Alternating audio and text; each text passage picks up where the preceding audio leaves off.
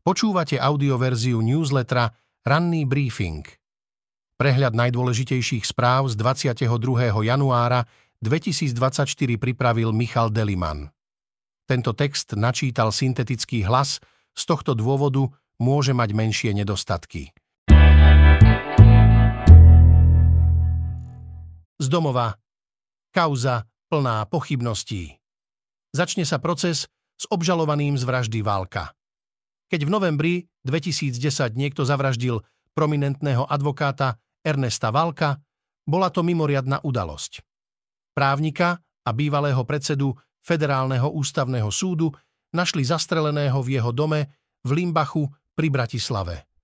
Keďže Valko ako advokát riešil množstvo závažných kauz, hneď sa vynorili špekulácie, kto si jeho likvidáciu mohol objednať a prečo. Napokon sa však vyšetrovanie vyvinulo celkom inak. Ako to v skutočnosti bolo s Valkovou smrťou, by sa malo ukázať na súde, ktorý prípad roky odkladal. Teraz sa však konečne pohol. Sudca Mestského súdu Bratislava 1 Pavol Tomík presme potvrdil, že vytýčil termín procesu. Stále však nie je na dohľad. Začať by sa mal 1. októbra 2024. Naťahovanie prípadu ktorý patrí k najzávažnejším neobjasneným kauzám v histórii Slovenska, má viacero príčin. Zatvárajú ich na samotky, bijú a zažívajú aj sexuálne násilie. Navštívila som reedukačné centrá. Je začiatok júna 2023 a aj reedukačné centrum Košice bankov sa chystá na prázdniny. Téma kruhu, ktorú v centre ako jednu zo svojich aktivít robia externí lektory znie prázdniny na čo sa teším a čoho sa obávam. Teším sa, že pôjdem s rodinou na výlet, ale bojím sa, že znova začnem kradnúť a byť sa, vraví zavalitý chlapec. Cez prázdniny pôjdem pozrieť sestru do detského domova, otca do basy a zapáliť máme sviečku na hrob, vraví vysoký tínedžer. Pri spomienke na mamu sa rozplače a rukami si zakrýva tvár. Teším sa, že uvidím rodinu, ale bojím sa, že doma sa mi zase zhoršia moje stavy a zase sa pokúsim niečo si urobiť, povie chlapec s jemnými črtami. Na predlaktiach aj krku má množstvo vystupujúcich jaziev. Ktokoľvek tieto deti počúva, cíti, že by mali dostať všetku pozornosť a starostlivosť, aká je len možná. Namiesto toho sú na mieste, ktoré ich neochráni pred násilím, ďalším smútkom a len sotva im pomôže začleniť sa do života. Potreba systémových riešení. Prezidentka Zuzana Čaputová o problematike šikany na školách a o fungovaní reedukačných centier diskutovala s ministrom školstva Tomášom Druckerom. Zdôraznila, že problém potrebuje viacero systémových riešení a ocenila plánované kroky ministerstva v týchto oblastiach. Týranie detí trápilo málo koho, katastrofálne fungovanie reedukačných centier je verejným tajomstvom 10 ročia. Keď som v roku 2002 prvý raz prišla do reedukačného centra Spišských hrhov, netušila som, čo ma tam čaká, píše Nataša Holinová. V krátkosti ďalšie správy z domova. Ministerstvo kultúry podalo trestné oznámenie pre petíciu za odstúpenie ministerky kultúry Martiny Šimkovičovej. Rezort kultúry tvrdí, že značná časť podpisov pod predmetnou petíciou je rôznymi spôsobmi manipulovaná, a to s ohľadom na reálny čas i množstvo podpisov. Jeden z favoritov prezidentských volieb, šéf parlamentu a predseda strany Hlas Peter Pellegrini stále nenahlásil ministerstvu vnútra svoj transparentný účet a nepodarilo sa ho nájsť ani na weboch bank. Verejnosť tak zatiaľ nemôže sledovať jeho kampaňové príjmy a výdavky, protesty organizované opozičnými stranami Progresívne Slovensko, KDH a SAS proti zmenám v trestnom zákone a rušeniu úradu špeciálnej prokuratúry budú pokračovať vo štvrtok 25. januára o 18.00 v Bratislave a ďalších mestách po celom Slovensku. Opozičné strany trvajú na tom, aby vláda stiahla promafiánsky balíček z rokovania parlamentu. Zo sveta. Mobilizácia rozdeľuje Zelenského a armádu. Na fronte slúžia aj 50 Chronické choroby Zlá fyzická kondícia a vysoký vek komplikujú situáciu na ukrajinskej frontovej línii. Keď sa vojaci snažili ukryť pred letiacimi ruskými raketami, útek spomaľoval 48-ročný vojak. Nebol jediný. V takom veku ťažko plníte úlohy.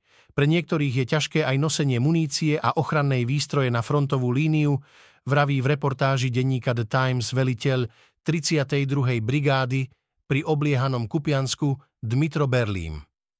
Kým v americkej armáde je priemerný vek vojakov 28 rokov a v britskej 31 rokov, na Ukrajine je to až 43 rokov. Vo februári 2022, keď Rusko napadlo Ukrajinu, sa tisícky Ukrajincov dobrovoľne prihlasovali do služby a mnohí muži, pracujúci v zahraničí, sa vrátili domov, aby išli bojovať. Po dvoch rokoch však motivácia upadá, front sa posúva len minimálne, vojaci sú unavení, zbraní aj munície je málo a obetí pribúda. Ukrajina chce preto mobilizovať 100 tisíce nových vojakov, návrh mobilizácie však patrí medzi najkontroverznejšie zákony, ku ktorému sa nechce prihlásiť ani ukrajinský prezident Volodymyr Zelenský. V krátkosti z Ukrajiny. Ukrajinské ministerstvo zahraničia v reakcii na Roberta Fica vyhlásilo, že kompromis s Ruskom neprichádza do úvahy. Hovorca Oleg Nikolenko dodal, že Ukrajina a jej partnery sa snažia vytlačiť Rusov z okupovaného Krymu, Donbasu a Luhanska, aby sa nepohli ďalej vrátane Košíc, Prešova a ďalších slovenských území. Sú to ciele, ktoré ležia stovky alebo dokonca viac ako tisíc kilometrov za frontovou líniou. Ukrajinci zasiahli v posledných týždňoch hlboko v ruskom tyle sklady munície, ropy aj plynový terminál pomocou dronov vlastnej výroby napodobňujú taktiku, ktorú Rusi už dlho používajú proti nim. Vladimír Putin nariadil úradníkom, aby našli majetok, ktorý kedysi patril bývalému ruskému impériu alebo bol vo vlastníctve Sovietskeho zväzu. Vznikla tak štátna jednotka, ktorá bude vykonávať pátranie po majetku v zahraničí a zabezpečovať registráciu vlastníckých práv Ruska. Ruskí vojaci postúpili na juhu a juhovýchode mesta Avdívka, potvrdili na základe geolokácie americkí analytici. Okrem analytikov z Inštitútu pre štúdium vojny potvrdil ruský postup aj ukrajinský vojenský analytik Konštantín Mašovec. Avdívku sa Rusi snažia dobiť už niekoľko mesiacov. Z ekonomiky narazili hypotéky na strop Prvá banka znížila úroky, ďalšie sa môžu pridať. Po období masívneho zdražovania sa prvá banka odhodlala na zníženie úrokov na hypotekárnych úveroch. Ide o vôbec prvý pokles sadzieb od leta 2022, ktorý zároveň naznačuje, že úroky na hypotékach už dosiahli svoj vrchol. Mnohí Slováci si úrokové sadzby v roku 2021 fixovali pod 1% a odvtedy narástli štvornásobne. Komerčné banky len v roku 2023 zasiahli do cenotvorby úrokových sadzieb celkovo 89 krát. Častejšie menili sadzby menšie banky, ktoré majú v ponuke menej produktov, pričom hypotekárne úvery predstavujú nosný produkt ich predajov. Najväčšie banky menili úroky menej často, ale o to výraznejšie. Prvou bankou, ktorá otáča kormidlom, je 365 bank. Ide o jednu z najmenších hypotekárnych bank na slovenskom trhu, ktorá má takmer 3% podiel na trhu s úvermi na bývanie. Krátkosti ďalšie správy z ekonomiky. Jaguar Land Rover bude v Nitre vyrábať najmä elektromobily. Automobilka plánuje do roku 2030 uviezť na trh 9 nových elektrických vozidiel. Regionálny riaditeľ Jaguar Land Rover pre Európu Dmitri Kolchanov hovorí, že kým bude dopyt, Ostanú aj spaľováky, ale budúcnosť je elektrická. Evidovať sa na úrade práce po strate zamestnania či pri hľadaní novej práce je ponovom podstatne jednoduchšie. Cez portál Slovensko.sk sa môžu ľudia jednoducho registrovať do evidencie uchádzačov o zamestnanie či poslať žiadosť o sprostredkovanie vhodného zamestnania z pozície záujemcu o zamestnanie. Čínske spoločnosti sa snažia rýchlo investovať do nových zariadení na výrobu čipov, aby sa stali sebestačnými, keďže USA a ich spojenci zaviedli kontroly vývozu špičkových technológií do azijskej krajiny.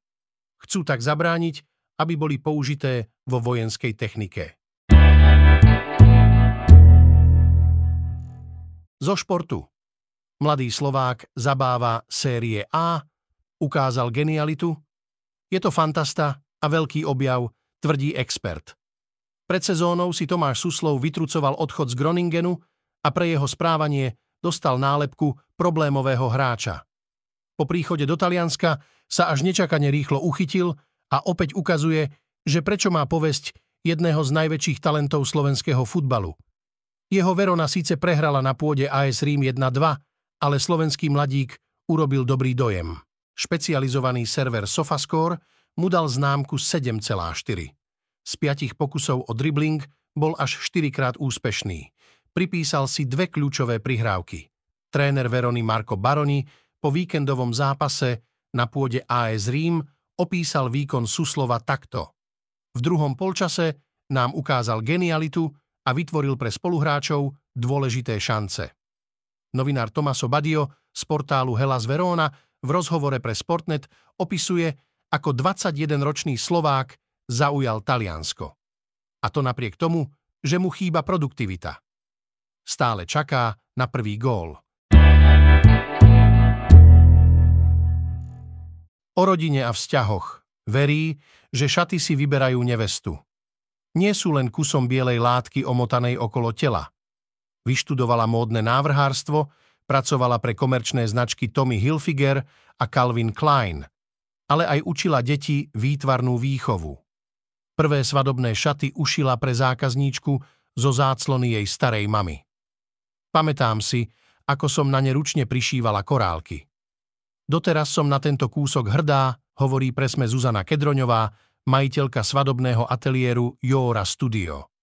V súčasnosti ateliér vyprodukuje každý rok približne 100 kusov svadobných šiat pre slovenský trh. Som v tomto asi veľmi romantická. Svadobné šaty pre mňa nie sú len kusom bielej látky omotanej okolo tela, verím, že k ním patrí emócia. Vidím v nich symboliku. Žena, ktorá si ich vyberá, sa v nich chce cítiť krásna, pre seba aj pre partnera, ktorého si berie za muža.